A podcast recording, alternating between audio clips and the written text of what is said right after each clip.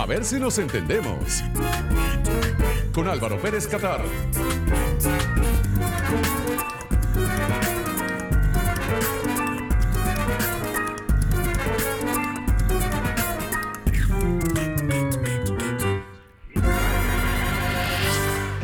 Vos te cruzás a cualquier venezolano y le decís, ¿cómo Y te levanta la mano y dice, y no, y choca, y bien. Y vos te cruzás a gente en el mundo que está en país, o que tiene carro, que tiene casa, que tiene tal lugar, pregunta cómo te dice, acá anda, luchando, sobreviviendo. ¿eh? O sea, porque sí la energía, sí el clima, sí los colores. O sea, hermano, no, ¿sabes? Yo de chiquito soñaba con ver guacamayas, soñaba, y yo las veía en un zoológico, presa, las pobres guacamayas. Ahora, yo las veo todos los días, hermano. Yo pues, agarramos y sacamos fruta para que las bichas vengan y coman. ¿Entendés? O sea, es otra forma. Y tenemos, y yo lo cuento, para que entendamos lo bueno que tenemos para potenciar. Porque también estamos en una sociedad que ve como lo malo, lo malo, lo malo, lo malo. Entonces, wow, veamos lo bueno que tenemos para potenciarnos.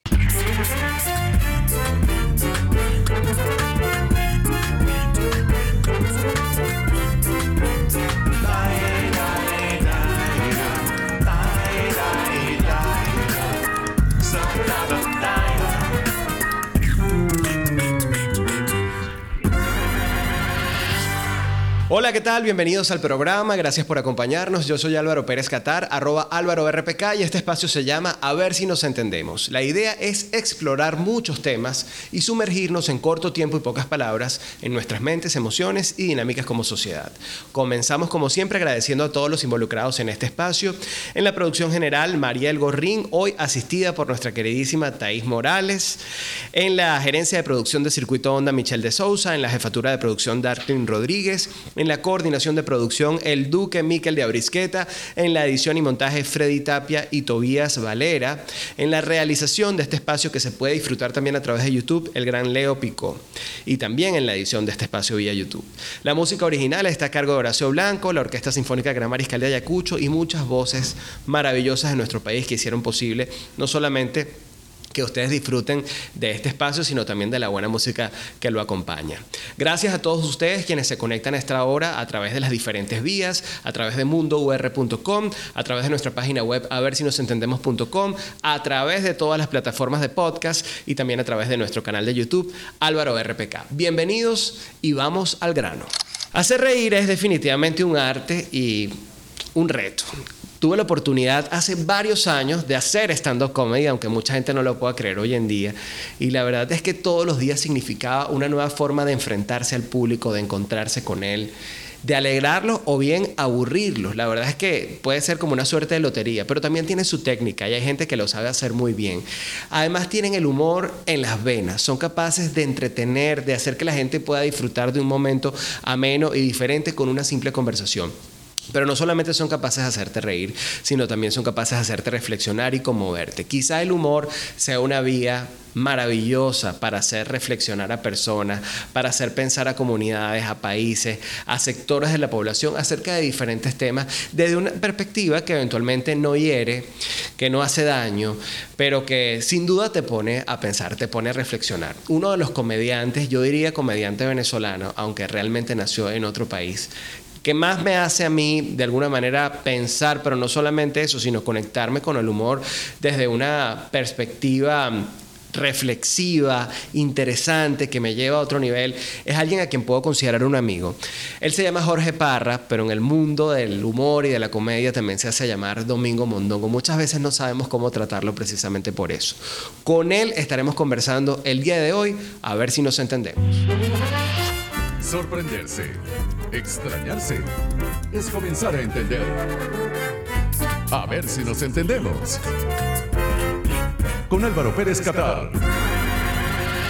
De vuelta con más, a ver si nos entendemos a través de Onda, la Superestación y todas nuestras plataformas de podcast. Eh, recuerden también que lo pueden ver a través de nuestro canal de YouTube, Álvaro Pérez Catar. Mi invitado hoy, ya lo presenté en el corte anterior, es Jorge Parra, mejor conocido como Domingo Mondongo, un gran amigo, humorista, comediante, profesor además de comedia.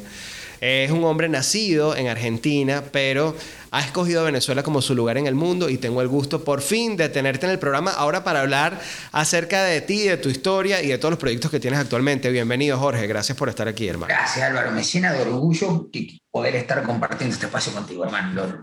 te, te admiro un montón, te quiero, sé la forma de trabajar, las ganas, la pasión que le pones a todo lo que haces, así que súper orgulloso de poder estar acá. No, el orgullo es mío, hermano. Y, y bueno, quería comenzar esta conversación. Para, para, el orgullo es mío. O sea, lo hubiese dicho antes. No, no, es mío, es mío, hermano. Ahora ya es mío. Ahora busca otra palabra. Mira, quería comenzar esta conversación precisamente por ese punto con el que iniciaba, que, que fue tu, tu, nacimiento en un país, en un país del sur, en Argentina, y tu decisión de estar en un país como Venezuela. Pero antes de que eso eh, ocurriera, sé que, que, tú hiciste realmente un periplo por diferentes partes del mundo y me gustaría conocer un poco de esa historia, de, de cómo fue esa, ese, ese camino, esa exploración tuya por el mundo hasta dar con este sitio que tú consideras tu lugar en el mundo. Ok, mira, eh, yo creo que todo se divide entre lo que uno piensa, siente, acciona y esa filosofía que está debajo. Eh, en uno, en uno que uno ni siquiera sabe, ¿no? Lo, de, lo, que está debajo de, del iceberg, que, que, uno ni sabe, que, que, lo encontró en libros, que lo encontró en frases que le fueron diciendo y que no se dio cuenta.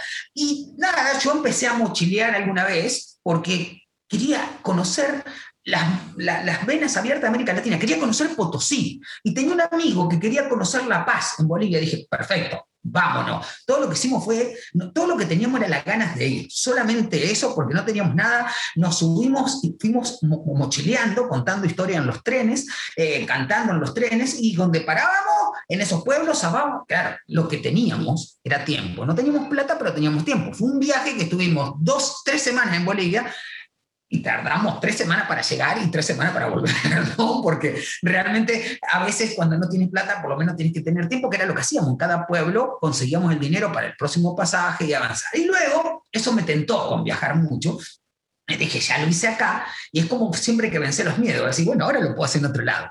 Y me fui a recorrer todo Chile. Okay. Te demostraste a ti mismo que podías, sin nada, estar en cualquier parte del mundo. Pero ¿qué hacías en ese momento? ¿Ya eras payaso, ya hacías acrobacias, ya podías de alguna manera buscarte la vida eh, a través de, del oficio? Bueno, la, la, la, realidad es que estaba empezando la formación del oficio, pero, pero vivía de mis antecedentes. Un ejemplo muy simple. A mí, no, no, no, o sea, nunca, nunca no se me dio lo del chiste, pero yo una vez vi un tipo contar chiste en el autobús. ¿Ok? Que en la parada de autobús contaba, contaba chistes. Y yo dije, ok, yo tengo que llegar hasta Bolivia. Bueno, vamos a contar tres en La Paz. Este pana tocaba la guitarra. Le dije, hermano, usted tiene que tocar la guitarra. Después compramos una bolsa de globos y por la bolsa de globos, eh, la bolsa de globos valía 5 dólares. Y en ese momento Argentina estaba dolarizada, uno a uno. Por cada globo que yo daba, yo le decía, deme lo que quiera.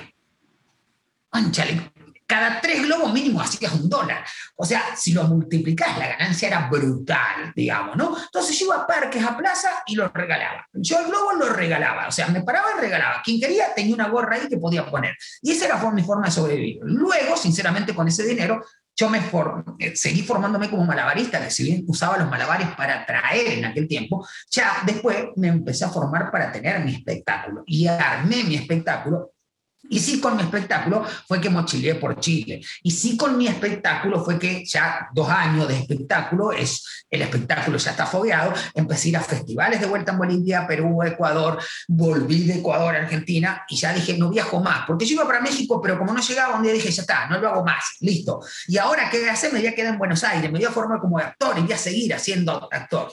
Y un día rezongando, que es algo que hago todos los días, pero bueno, lo he aprendido rezongando, un amigo me dice, con eh, Jorge, bueno, me dice mondongo gordo, me decía mi pana Fred, me dice, ¿por qué? ¿Por qué si, si te, te, la pasás hablando bien de los otros países donde fuiste y acá en Buenos Aires eh, rezongás, rezongás, ¿por qué no te vas a buscar tu lugar en el mundo? Y yo dije, eso voy a hacer voy a ir a buscar mi lugar en el mundo. Y agarré, agarré y dije, llévense todo, todo, todo lo que está en este departamento. Yo había pagado un año, acuérdense que en ese momento la Argentina estaba dolarizada, en la época del menemismo, dólar uno a uno, yo tenía que pagar todo. Uno para entrar tenía que pagar seis meses o un año el apartamento. Yo había pagado dije, me voy, no importa nada, me voy. Y así arranqué mi mochileada. Tenía unos amigos que le había mandado una carta, recuerda los tiempos, y ellos me habían dicho que ya no estaban en Ecuador, sino que estaban en Colombia. Subí a Colombia, camino a México, y conocí unas venezolanas y que hablaban maravilla de Choroní. Decían, no, la mejor playa. Uno estaba en, en, Santa Marta, en el Tairón, y te decían, no, pero vos tenés que ir a, Venezuela, vos tenés...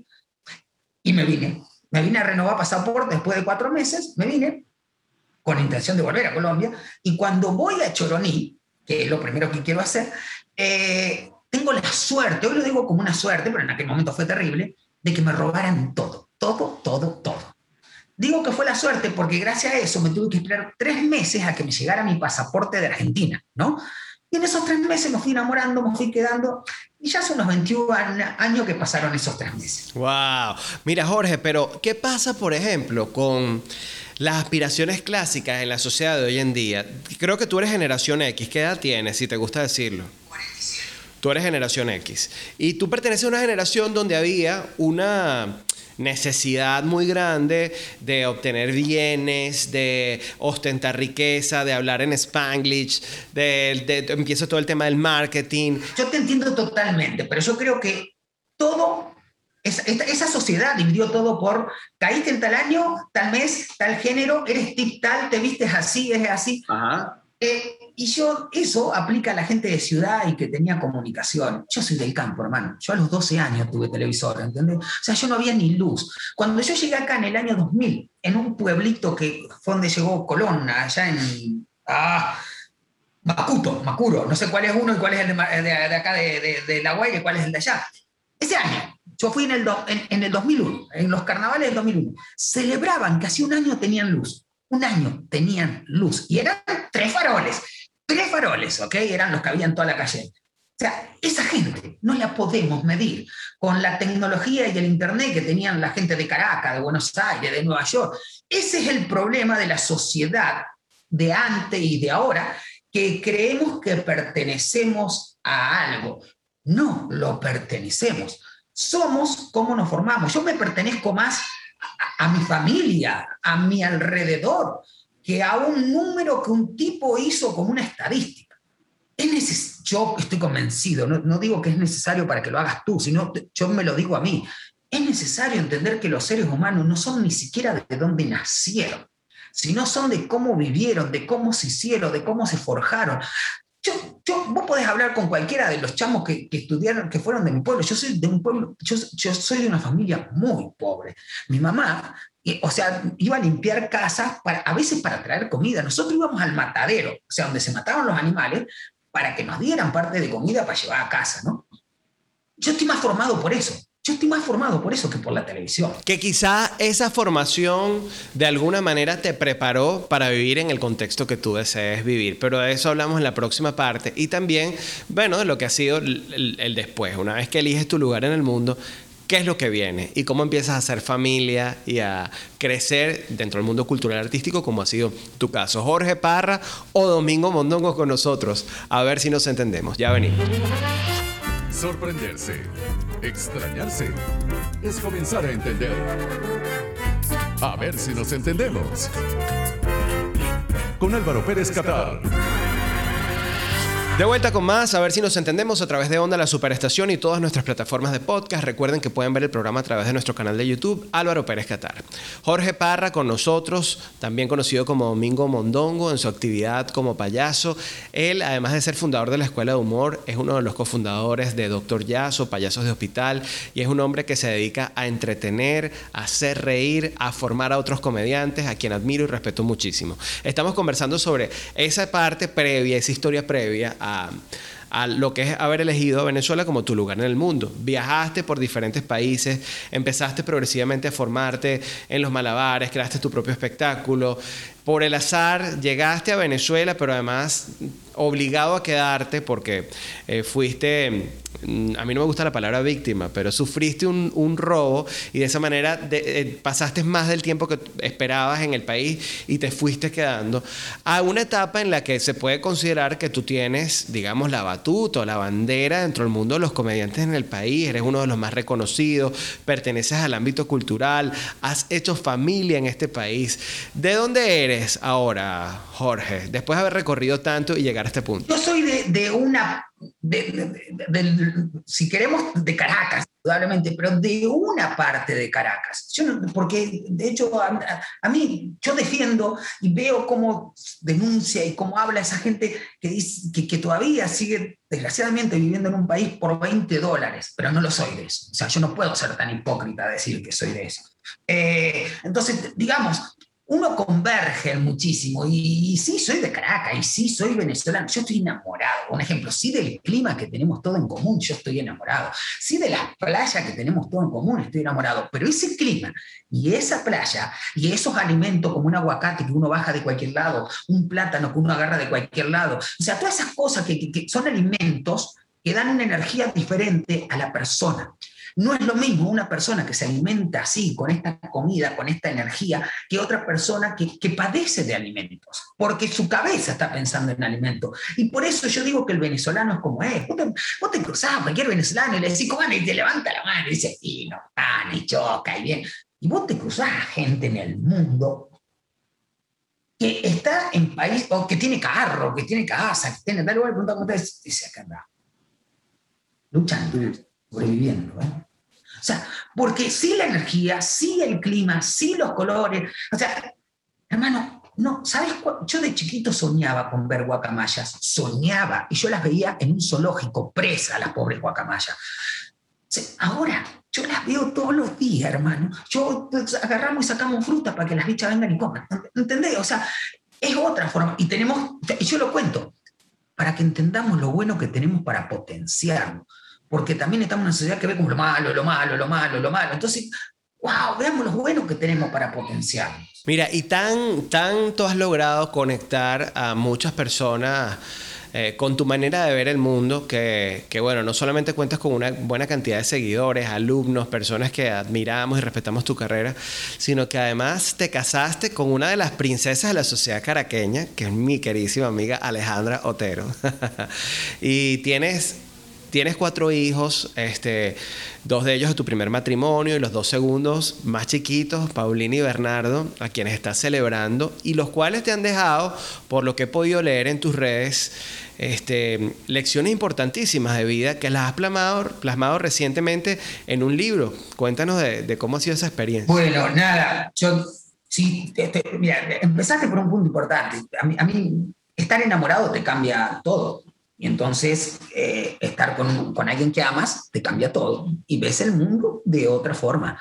Vivir en el país que amas te cambia la forma de ver el mundo. Trabajar en el trabajo que amas te cambia la forma de ver el mundo. Y mis hijos a mí me cambiaron la forma de ver el mundo cada momento y cada uno y cada acción. De, hecho, a veces alguno está mal y no puedo comunicarme, no puedo hablar bien, no, no, puedo sentarme a charlar y, arrancar eso que ellos tienen, ese problema, y eso me cambia de vuelta. Y, y yo quiero ser vulnerable, yo quiero cambiar. Y, nuestros niños nos cambian la forma de ver el mundo, y por eso salió el libro de mis hijos Aprendí.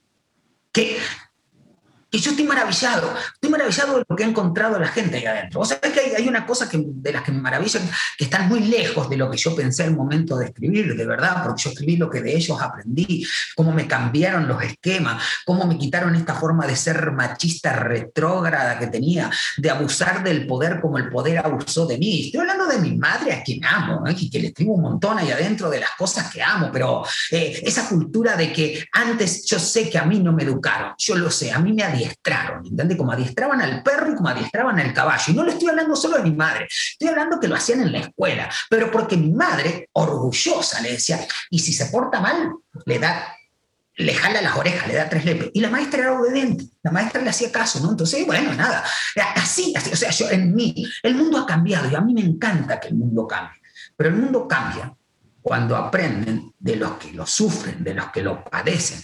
Y el poder en mi casa siempre lo padecieron mis hijos, porque, por, por, este estatus de figura. Ojo, yo no estoy hablando de dejar responsabilidades. Una cosa es responsabilidad. Son mis hijos y soy el padre y asumo las responsabilidades que me toca asumir.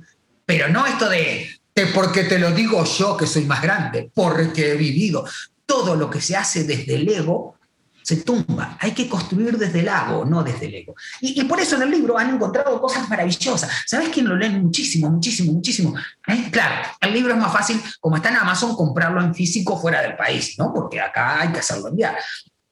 entonces lo pueden descargar de Kindle, pero los países que más los compran son inmigrantes venezolanos, pero por montones, me cuentan historias, te lo juro, llorando, contándome eso, eh, hermano, a mí me pasa lo mismo del otro lado, la esperanza que tú me das de que la Venezuela sea posible, que tal. O sea, y le digo, o sea, claro que creo que la Venezuela es posible, por eso estoy acá. O sea, no sería loco, ¿no? Pero, por eso estamos. Claro. Por eso estamos. de mis hijos aprendí, se llama la más reciente publicación de Jorge Parra, que está disponible en Amazon, Jorge, si no me equivoco. Sí, lo pueden descargar en la versión Kindle, que siempre intento explicar que Kindle es una aplicación, porque la gente dice, yo no tengo Kindle. No, no, lo puedes leer en tu celular, en la computadora, donde sea. En tu iPad, etc. Ahora, tú has tocado un punto interesantísimo del que me gustaría hablar en la próxima parte, y es cómo, de alguna manera, tus hijos te han transformado la forma de relacionarte con el mundo a un punto en que entendiste que de alguna manera fuiste formado por una sociedad machista, eh, de alguna manera ejerciste el poder de una forma en, en, determinados momentos que puede considerarse hoy día, después de todo lo que hemos aprendido, un tanto abusiva, y cómo eso te cambió, tener hijos te transformó la visión que podrías tener sobre estos temas. Y me parece interesante que hablemos de esto en la próxima parte, porque como, como miembro de, digamos, de esta sociedad cultural a la que pertenecemos en el país, recientemente ha habido muchos casos de denuncias, de abusos, eh, y, y, me gustaría que intercambiásemos opiniones sobre eso al regreso. Jorge Parra, Domingo Mondongo con nosotros, a ver si nos entendemos, ya venimos. Explora lo que inexplicablemente nos hace quienes somos, de forma individual y como sociedad. Continúa explorando a ver si nos entendemos. Por Onda, la superestación. Continuamos con más, a ver si nos entendemos. Por Onda, la superestación para todo el país y también a través de las plataformas de podcast y nuestro canal de YouTube. Recuerden que tenemos nuestra página web, a ver si nos entendemos.com y también mundour.com. Domingo Mondongo, Jorge Parra es mi invitado hoy. Para quienes no entienden por qué lo presento con dos nombres, bueno, es muy sencillo. Su nombre de pila es Jorge Parra, pero su nombre de payaso es Domingo Mondongo y así lo conocemos y lo queremos muchísimo en el país por sus diferentes actividades. También es uno de los fundadores de Improvisto en el país y, es un proyecto que hoy en día se ha expandido en diferentes partes del mundo por consecuencia de lo que vivimos. A veces entendemos lo que nos pasa como, como, como siempre negativo, como desde una perspectiva triste o nostálgica, lo que éramos antes, lo que somos ahora. Pero en medio del caos o de las situaciones difíciles que podamos estar viviendo, también pasa cosas maravillosas. Y entre esas cosas ocurre que, que, bueno, hay un proyecto como Improvisto que nació en el país, pero que se despliega a diferentes partes del mundo por consecuencia de la migración que vivimos. Y esa es una forma de llevar cultura, de llevar humor, de hacer reír a los venezolanos que están en diferentes partes. Así que todo lo podemos ver desde distintos ángulos. Invitado, eh, con quien venimos desde hace rato ya conversando sobre su trayectoria, cómo llegó al país, luego sobre eh, su más reciente publicación eh, de Mis hijos aprendí. Eh, quedamos, Jorge, en, hablar sobre este momento que estamos viviendo en el, en el mundo cultural y artístico, todas las denuncias que se han hecho sobre abuso hacia algunas mujeres, algunas menores de edad, gente que de hecho ¿por qué no decirlo? Gente que nosotros conocemos involucradas en denuncias públicas en estos temas. ¿Qué opinión te merece la situación que vivimos? Y quiero, antes de comprometerte a ti en, en, hablar de una opinión, decir que yo estoy en este momento, al menos a la hora en la que grabamos este programa, en un momento en el que prefiero observar qué está sucediendo y tener todos los elementos y todas las opiniones sobre la mesa antes de pronunciarme en contra de algo. En todo caso, sí nos podemos pronunciar en contra del abuso, en contra del acoso. Eh, más no, no todavía en contra de personas. A veces las redes sociales se prestan mucho para acribillar a la gente. ¿Qué piensas tú? A ver, yo, yo justamente me parece importante por el contrario que, sea, que hablemos, ¿ok? Yo tengo miedo. Pero si hay algo que yo, yo no hago humor para tener miedo, ¿ok? Yo me formé como humorista y la primera barrera que tiene un humorista es aprender a vencer miedo. Y para mí es transversal. Yo formo humoristas para que venzan miedo y que no acepten la imposición del poder, ¿ok? Del poder que sea. Yo soy profesor, yo lo he dirigido y no quiero que me acepten como el que decide y el que impone por más que sea muy atorrante tal vez alguna vez en la vida, pero formo gente para que no acepte eso, Para mí es más importante la filosofía, lo transversal, la forma de pensar el mundo que la forma de hacer reír al mundo. Que quiero que los hagan reír. Yo trabajo por eso, pero me importante es la forma de pensar. Y una vez más, no es casualidad, una vez más, las personas son mujeres, una vez más, que una sociedad que las ha reclinado, que las ha... en un momento fueron creciendo, creciendo con un reclamo, con un reclamo. Son mujeres y escuchémosla. Pero fíjate cómo es esto, fíjate cómo es esto, que la escuchamos ahora que son mujeres. Y esto podría tener directamente con el libro. De hecho, en algún momento yo lo digo. Mira cómo es esta sociedad, esta sociedad que yo formo y que quiero transformar, pero muchas veces callando no hago nada a una niña, a una mujer le pasa algo, a una mujer le pasa algo y todos decimos, hay que, no puede haber pasado eso, este tipo eh, no puede haber hecho eso. A, alguien maltrata a un animal y decimos, ¿cómo ese tipo maltrató a un animal? O esa persona maltrató a un animal. Se lo hacen a un delincuente y uno dice, ¿cómo? ¿Pero por qué le hicieron ese delincuente? Ahora, en la misma reunión, un papá o una mamá es capaz de decir, un lepe bien dado a tiempo, y son nuestros hijos esos son nuestros hijos que todavía alguien puede tener la osadez de decir que se los puede golpear y maltratar, siendo que incluso que es un delito.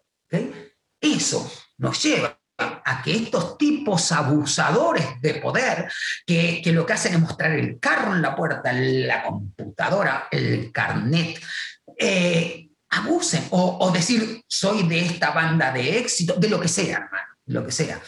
El problema para mí es que nosotros le hemos enseñado que el éxito, le hemos enseñado de estar aprendido, de ser repetente. No quiero buscar culpables porque yo también soy responsable en esta forma de pensar, porque lo he pensado.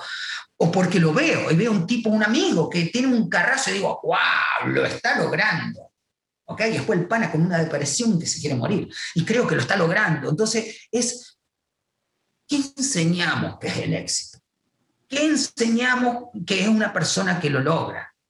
¿Qué, enseñamos cuando enseñamos? Digo, a nuestros hijos, a nuestros compañeros. Porque eso lo acerca a los abusadores. Eso lo acerca que una chica quiere estar con un tipo que tiene poder solo porque tiene poder y no porque la quiera. Ojo, y estamos hablando de chicas todavía.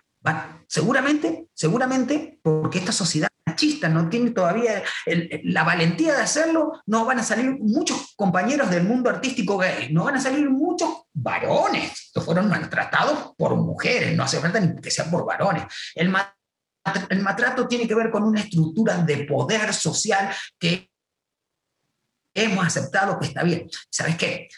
Los poderes políticos, los poderes religiosos, los poderes militares lo saben y espero que lo aprendan y que solucionen lo que están haciendo. Porque lo que me encanta de esto, lo que me encanta, es que cuando tú haces cosas que te avergüenzan, tú haces cosas por hacer daño, la historia te va a alcanzar. En algún momento te alcanza, hermano. En algún momento te alcanza. No hagas cosas que te avergüencen porque te va a alcanzar. Claro, vos podés decir, para mi sociedad eso estaba bien. Y es verdad, es verdad, es verdad. O sea, yo mismo, tal vez, yo mismo seguramente he hecho muchas cosas hace 30 años estaban bien. O sea, trogloditas que estaban bien. Pero no está bien y lo importante es también entender cuando no está bien, hacerte consciente de eso, porque no somos simplemente consecuencia de, lo que nos enseñaron o lo que vimos, también es nuestra responsabilidad como adultos cuestionar las cosas que en algún momento aprendimos y ver si funcionan o se aplican para un momento como este y cómo podemos nosotros todos los días convertirnos en una mejor versión de lo que somos hoy o de aquello en lo que nos formaron. Jorge, este programa, lejos de ser un programa...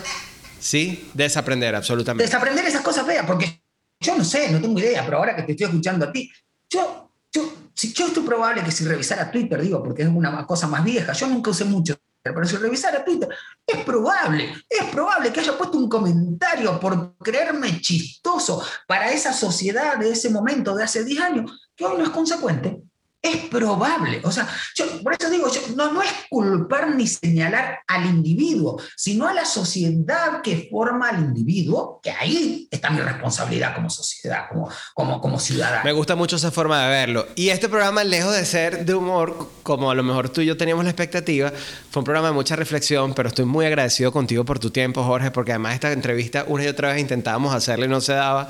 Y creo que amerita que nos encontremos en una próxima oportunidad para seguir hablando de este y otros temas. La gente que nos escucha o que nos ve, ¿cómo te puedes seguir si ya no lo hace y encontrar más información de tus proyectos actuales y de tu libro? Bueno, mis redes sociales son arroba Domingo Mondongo Eh, y el libro lo bajan en Amazon, en lo que decía el formato link. Si estás en Venezuela, si estás en otro país donde está México, España, Estados Unidos, bueno, lo pides y te llega a casa.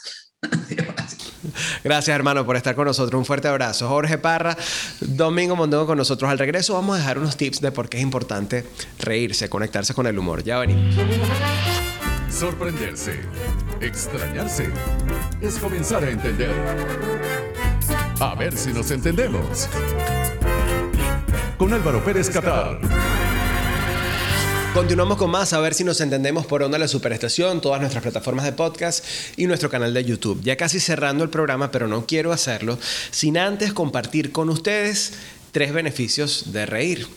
Número uno, reír se mueve el corazón, relaja el tono vascular y mejora la presión sanguínea. Ya por ahí te di tres razones maravillosas.